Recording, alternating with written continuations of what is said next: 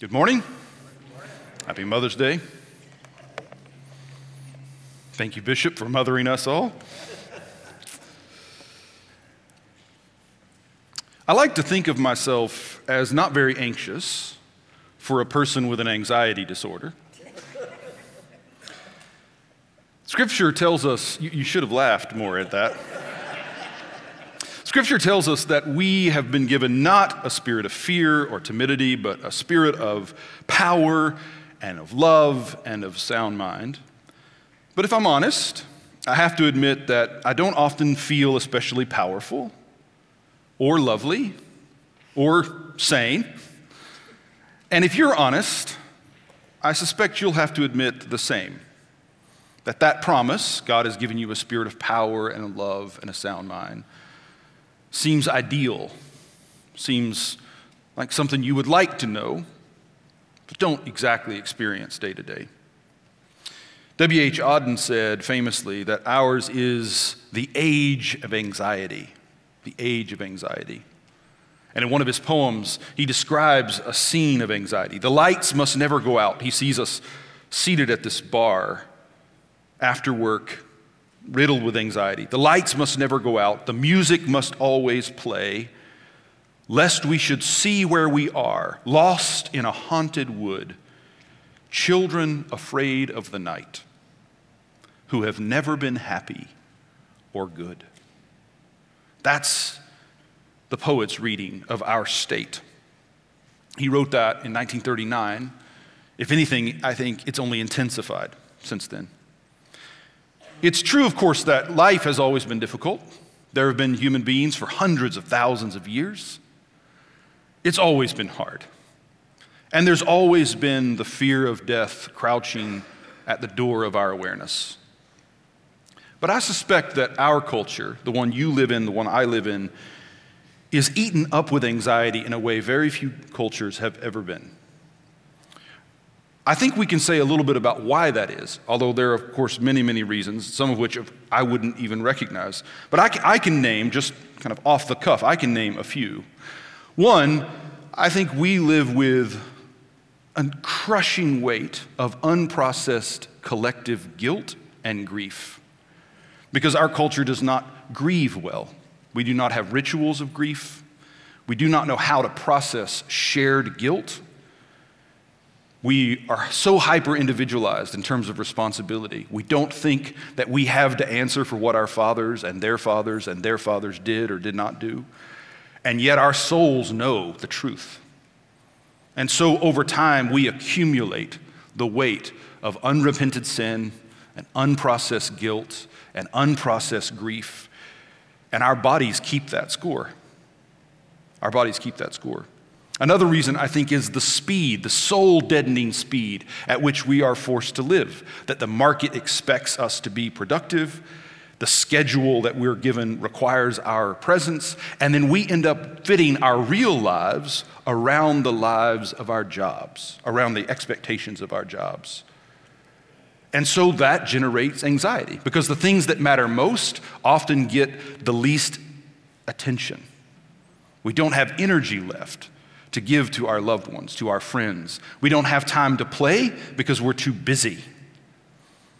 A third reason, I think, is the inescapable or almost inescapable presence of voices and noises that technology brings to us. Right? Our smartphones, our smartwatches, 24 7 cable, the internet means that there are always people delivering bad news to us or offering bad advice to us, and we can't really escape it, or it's, it's very difficult to escape. And that, of course, generates anxiety. One of the things our bishop has said to us over and over again is how overpowering and disempowering it is to constantly hear news about catastrophes you can do nothing about. You hear about macro scale catastrophes like the war in Ukraine or, or miniature scale catastrophes like the sudden death of an infant in a crib, you're powerless. What can you do? And we are awash in that bad news and bad advice. Talking heads constantly pressing in for our attention. Another reason, I think, is we've pathologized all suffering so that we spend much of our lives just avoid, avoiding or narcotizing any pain we feel. And for good or bad, and, and some of it is good, we have a lot of ways of deadening pain. Thank goodness, right? If I'm going to have my, my tooth removed, I'm glad that there is a deadener for that pain. And yet there's some pain that should not be deadened. And many of us have lost touch with the wisdom that tells us the difference between the kind of suffering I should bear and the kind of suffering I should try to be freed from. And that creates anxiety. Too much suffering can make us anxious, but not suffering when we should creates an even deeper anxiety. Not being able to feel the pain that is ours to feel. Another, and this is harder to talk about, is the kind of attention we've been conditioned to give the world. Most of us have been conditioned to focus on particulars and to focus on the maps of reality that we can make because those give us the feeling of control. But actually, that's not how humans are meant to live. Your brain is divided because you need two kinds of attention that work together a left hemisphere kind of attention that can focus on particular things so that you can grasp what you need to grasp physically and metaphorically, but also remain aware of your surroundings. So you need a kind of attention, and this is what your left hemisphere primarily does, that allows you to kind of get stuff done and be in control. But you need that to be married and in communion with a kind of awareness in which you're not apprehending, you're simply attending. You're not grasping, you're simply present. You're not taking control, you're simply receiving in joy or sorrow, as the case might be. And many of us are left hemisphere dominant in the way that we know. This includes the way we read Scripture. Many of us have been taught to read Scripture where we hyper focus on some particular text or some particular issue in a text and we ignore everything else. One of my teachers talked about a conversion in his life. He was not raised as a Christian, he became a Christian in college thanks to the Fellowship of Christian Athletes. He started attending a church, doesn't matter what kind of church it was for this sermon, but He's there for a few years and he's eager. He's coming to the church with his Bible and notebook. You remember that? Did any of you ever go to a church like that? You go to church with a Bible and a notebook, and he's highlighting all the passages that the pastor's preaching from and taking notes. And one Sunday, a couple years into this, this experience at this church, he realizes that when he's thumbing through his Bible, you know, the pastor probably said something obscure like, you know, turn to Haggai. And he's like desperately trying to find where in the world is Haggai, right? And he, as he's thumbing through, he realizes that there are a few pages in his Bible that are highlighted and highlighted and highlighted. And then there are huge swaths of the text that are untouched. And he has this realization this is a church that gives a lot of attention to a few details, but doesn't give me a sense of the whole, doesn't let me see the whole. And I think that most of us have been conditioned in various ways to live like that with every part of our lives in part because that makes us feel like we've got it. It gives us certainty. It makes us feel that we don't need to bother with the mystery. I know. God said it. I believe it. That settles it. But your soul, your heart, your deep heart knows better. And so, even though you're telling yourself, I've got this, you know better at some level. And anxiety is a reminder you're not telling yourself the truth. Today's readings tell us how God sets us free from this anxiety and this timidity. Now, that may not seem true. You just heard the gospel reading, which opens If you love me, you will keep my commandments. And if we are anxious, that hits us like a threat.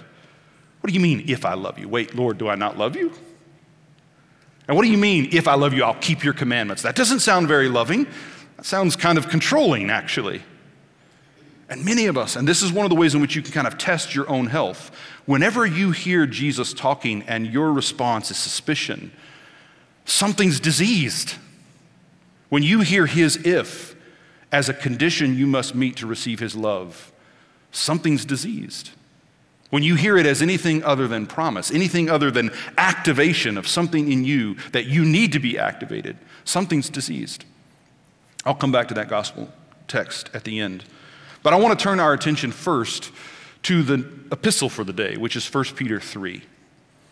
And I want you to listen to what Peter says, and I want you to hear it as a diagnosis and a care plan for our anxiety so that we can live fearlessly. Uh, this letter, 1 Peter, is addressed to the exiles. This is how the letter opens to the exiles who have been chosen and destined by God the Father and sanctified by the Spirit to be obedient to Jesus Christ and to be sprinkled with his blood. Exiles who are meant to be sprinkled with blood. Keep Christianity weird, I say. This is what 1 Peter 3 says, right at the heart of the letter. He's talking about the suffering that comes to us, and specifically about those who make us suffer, those who wrong us. Do not fear what they fear. Who? Those who are causing you to suffer? Those who are accusing you and abusing you and neglecting you and slandering you? Do not fear what they fear. In other words, their violence is rooted in anxiety. You don't have to be anxious. They're afraid, that's why they're violent. You don't have to be violent because you don't have to be afraid. Do not fear what they fear, and do not be intimidated. We all know, right, what it's like to be intimidated. But did you know that there's a, there's a mystery in that word that is often lost on us? Like we think of intimidation as simply being cowed being overpowered and therefore passive or powerless in the face of the threat. But intimidation is actually something that's intimated into us. To be intimidated, technically, is to have powerlessness intimated to you, suggested. We tend to think of intimidation as something that comes because you've been overpowered. But actually, intimidation comes about because over time, people have suggested and hinted that you should be powerless and we take that in. We drink the poison a drop at a time and suddenly find ourselves powerless. We are intimidated. Peter says, Don't be, don't be intimidated. But in your hearts, sanctify Christ as Lord. In your hearts, sanctify Christ as Lord. And that's the operative phrase for today. I'm going to talk about what it means to sanctify Christ as Lord. Always be ready to make your defense to anyone who demands from you an accounting for the hope that is in you. Be ready to make your defense. Any of you ever attend a church that was focused on apologetics? Do you know what I mean by apologetics? That, like, be ready to give an answer to everybody, right? And there is a way of hearing that that postures us to be argumentative, even combative, right? That we, we've listed out all of the possible skeptical accusations that can be levied against the authority of Scripture or against the effect of Christ. We're going to tell you all the things those terrible unbelievers say. Here's the list of all the things that atheists and Jews and Muslims and Hindus and Catholics believe. And here's, here's, a, way, here's a way to answer all of that. It's militant, it's controlling, it's rooted in anxiety, it's violent. But notice what Peter actually says be ready after you've sanctified Christ as Lord in your hearts, and do it with gentleness and respect. Actually, a better translation is reverence. The only way in which you can speak about the faith and hope that is in you is when you revere the people who are opposing it. If you ever try to speak about the validity the viability of your faith without revering the people to whom you're speaking, you will distort the faith. If you speak to win an argument, you've already lost. As a, as a Christian, if you're speaking to win an argument, you've already lost. You have to speak in a way in which you're not only revering God or the truth in the abstract, you revere those people who don't see it yet. You've got to do it with gentleness. Maintain a good conscience so that when you are maligned, those who abuse you for your good conduct in Christ may be put to shame. Not by you, but by how you do not respond. You respond in the way that Jesus did. Peter will talk later about how Christ, when he was struck, did not retaliate, but trusted himself to the wisdom of God. Now, Peter knows something that I think we've forgotten. And that is that our relationship to God is inseparable from our relationship to ourself. Now, I don't want to single anybody out here for abuse or any tradition out for abuse, but many of us will have been taught that the most important thing in our life is our relationship to God. That what matters is the way I relate to God. And that's true, but it's a half truth. Because coupled with that has been that my relationship to God is the negation of my relationship to myself. That what matters is God, not me, His will, not mine. I should obey Him by being false to myself. And without realizing it, because we're dealing in simplicities, we are suggesting something that actually cuts right against the grain of the wisdom of Scripture. Now, listen again to what Peter says. Do not fear what they fear, do not be intimidated, but in your hearts sanctify Christ as Lord, and do all that you do in answering their questions so that you can maintain a good conscience. Do you, do you hear what he's saying? Not just simply be true to God no matter what they do, but you relate to yourself. Sanctify Christ in your heart first and then do what you do in such a way that you have a good conscience, that you are able to be at peace with yourself in how you're responding to them because you are at peace with God. So there's, there's no way to separate them. We all know this passage, I think, Proverbs 4:23. Some of you can probably quote it. Keep your heart with all diligence. For does anybody know the rest of it? From it are the issues of life. Keep your heart with all diligence. We might not know this passage as well. Psalm 16, 7 to 9. If you've got your notebook, write this down. Psalm 16, 7, 8, and 9. I bless the Lord who gives me counsel. I bless the Lord who gives me counsel. Now, many of us who were raised Pentecostal and charismatic, we've heard a lot about this, right? God gives me counsel. The Spirit tells me. But the next line of the psalm is In the night, my heart instructs me. The Lord gives me counsel, my heart instructs me. Not I teach myself, but my heart teaches me as the Lord teaches my heart. That God gives me counsel that works its way into my deep soul, into that unconscious, hidden, central core of my being. God works on my spirit and then my spirit works on my mind, my awareness, my conscious awareness. I keep the Lord always before me. Because he is at my right hand, I shall not be moved. Now, notice the Lord is before me and beside me. So, as Christians, this is what we mean when we talk about the Trinity. Right? God is before us, the one we focus on, but God is also beside us, the one who helps us keep our focus there and God is also within us so that we can stay beside the one we're before and stay before the one who's beside us. I shall not be moved. Therefore, my heart is glad and my soul rejoices and my body rests secure. Do you hear, do you hear the promise? I mean, this, these words are thousands of years old, but it is touching the nerve of our experience right now. If your body is anxious, if you're not sleeping, if you're not able to be at peace, if your body is keeping the score and telling you that you're losing, it is because you're not at peace with yourself. You're not listening to your heart.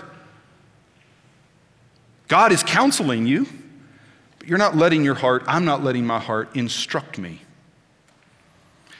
One of the effects of our world, this modern, industrialized, technologized, society in which we live, hyper individualistic, is that we lose touch with our hearts and our hearts lose touch with the Spirit. That's our condition. Uh, that's our condition. Not that God doesn't still have us, but our hearts have lost confidence in God's having us, and we've lost touch with our hearts being in touch with God. We're not listening to our own hearts, and our hearts are not relying upon God. We've all, of course, heard that passage from Jeremiah. I've already mentioned Jeremiah, you know where I'm going. The heart is desperately wicked, the King James says. Who can know it? And then we jump from that to whatever you do, don't, don't listen to your heart. Whatever you do, don't pay attention to your instincts or your intuition. Instead, listen to your research, which is the video you saw on Facebook yesterday. Or instead, listen to that one chapter from that one book you read that one time. What are you going to listen to? Because God has made it so that our hearts are meant to be reliable witnesses to His heart. Blaise Pascal, in his Pensées, his kind of meditations, he says, The heart has its reasons, the reason does not know. For the heart is where God is experienced, not the reason. The heart has its reasons, reason does not know, because the heart is where God is experienced. Now, he's not talking about feelings in some superficial sense. He means that there's a deep core to your being.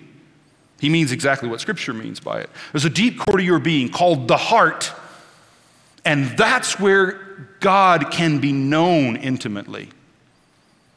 Intimately. But you've got to be in touch with your heart to know what God know, what you know about God and what God knows about you. You've got to have you've got to be in touch with yourself. This is what the psalmist is saying. The Lord gives me counsel.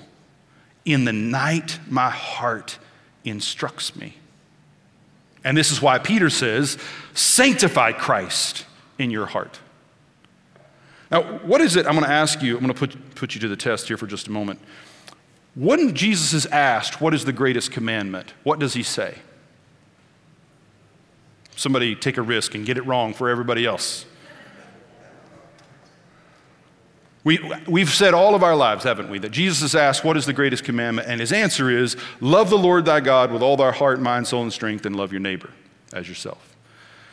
But we end up leaving the, the front and the back of Jesus saying off. This is what it actually says. This is what Jesus actually says. This is Mark 12.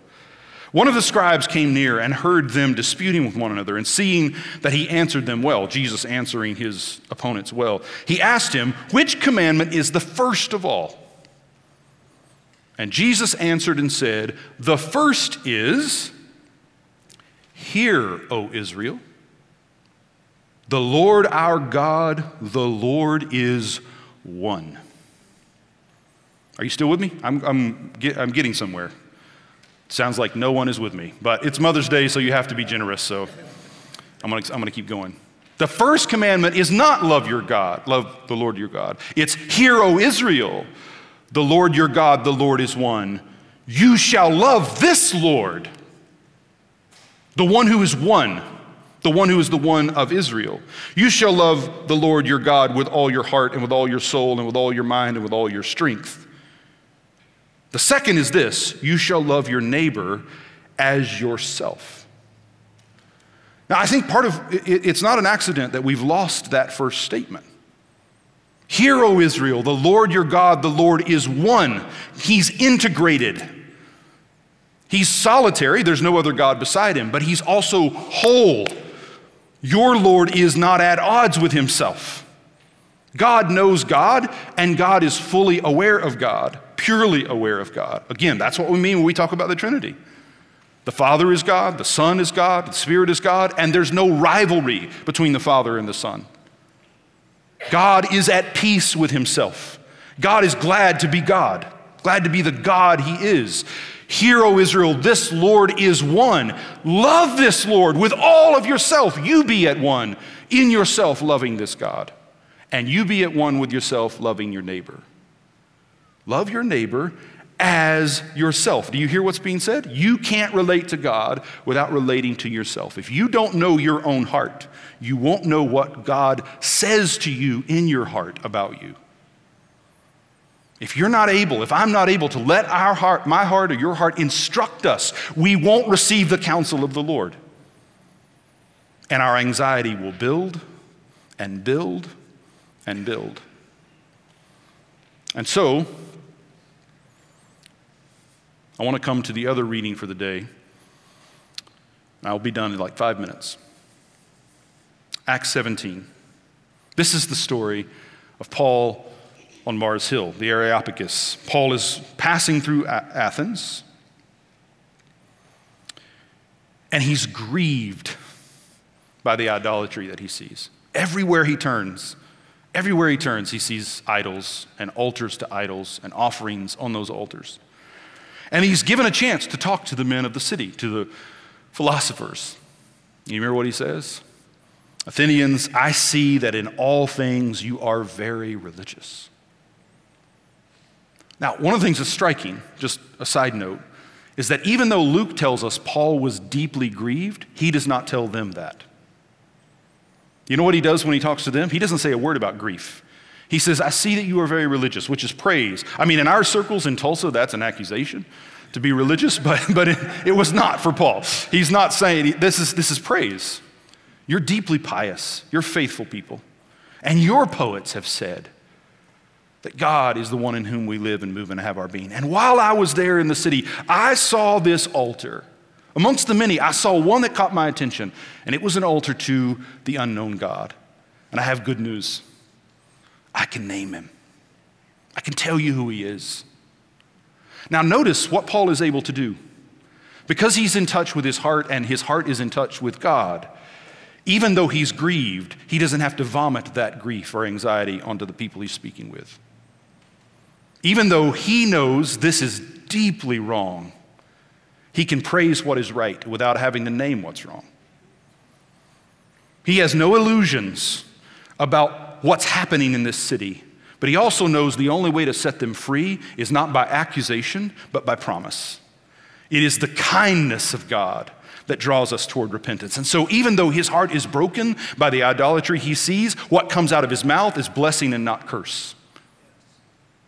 And that means he knows his heart and he knows the Lord of his heart. And so he says, I want to talk to you about this unknown God. So here's what I want you to do in my last three minutes stop for just a moment and ask yourself if you did a tour of your own heart right now, if you went deep inside, like Paul went into Athens, and you just walked around in the city that is your heart, what altars would you find there?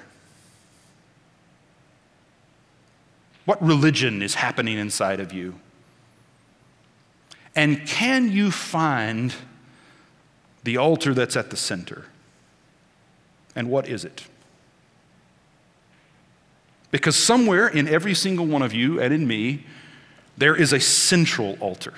I mean, there are all kinds of altars, but there's a center altar. And everything depends on what that altar says and what gets done there. At the very, very core. And in Athens, it was an altar to an unknown God. Now, back to Peter as we close. What did he say? Don't be afraid. Sanctify Christ as Lord. Find that central altar in your heart and make it Jesus' altar. So here's what I'm going to do in the last couple of minutes. Look, this is how it ends. You can trust that I'm, I'm finished now. Let your anxiety go down. You got to think about this. Peter knew Jesus. He knew what Jesus looked like, he knew the sound of Jesus' voice. He argued with Jesus. He literally pulled Jesus aside at one point and told him what he could and couldn't do. Peter knew what it looked like to see Jesus asleep. Peter knew the smell of Jesus. And all of that time, he had no idea this is the Lord. Not only the Messiah, this is God. This guy right here eating fish with me right now, this is God. I know his mom, I know his family, I know the, the places, and this, this man right here, the one smacking on that fish right now, that man is Yahweh. This is the Son of God. How did Peter come to understand that? He had to sanctify Christ as Lord in his heart. And what does that mean? When we think about God, we think about a power that can do anything. All of us have been conditioned to think of God as the one for whom nothing is impossible. God can do whatever God wants to do, which is what we would be if we were God. But that's not who God actually is. Because when God revealed himself in the flesh, the circumcised flesh of this man Jesus, you know what God's life actually was like? Well, mostly boring for most of the time. So boring that nobody wrote anything about it. That the vast majority of Jesus' life, there's nothing to report on. He was just, you know, being alive. And then when he started doing stuff, it was mostly scandalous and confusing. And then it ended incredibly badly. Everybody deserted him, and he gets tortured outside the city as a rebel, as a persona non grata. That is God. And this is Peter's wisdom. When you recognize that the infinite, almighty power of God in our world looks like everyday, simple kindness, open to mystery, loving your enemy to the point of martyrdom, what can you fear? Do you realize this? The moment you recognize that God came among us and mostly didn't do anything, and then when he did do something, it didn't work very well and ended up getting him killed. He died at 30 to 33 years old, much younger than I am now, and died mostly alone. When you realize that that's how God's life went, what do you have to fear about your own? What you, really, what do you have to fear? In the language of the psalm, the Lord is with me. What can anyone do to me? As Paul will say, what can separate us from the love of God? So hear me. If you're anxious, and you are, sanctify this man, Jesus, Mary's son and Pilate's victim, this young, challenging Galilean who gets himself killed. Sanctify him and his story as the truth in your heart of hearts. Go into that altar and say, It's not an unknown God, it's Jesus' altar, this table his body, His blood. And if your heart will do that, not your mind, if your heart will do that, you will not be afraid. Amen.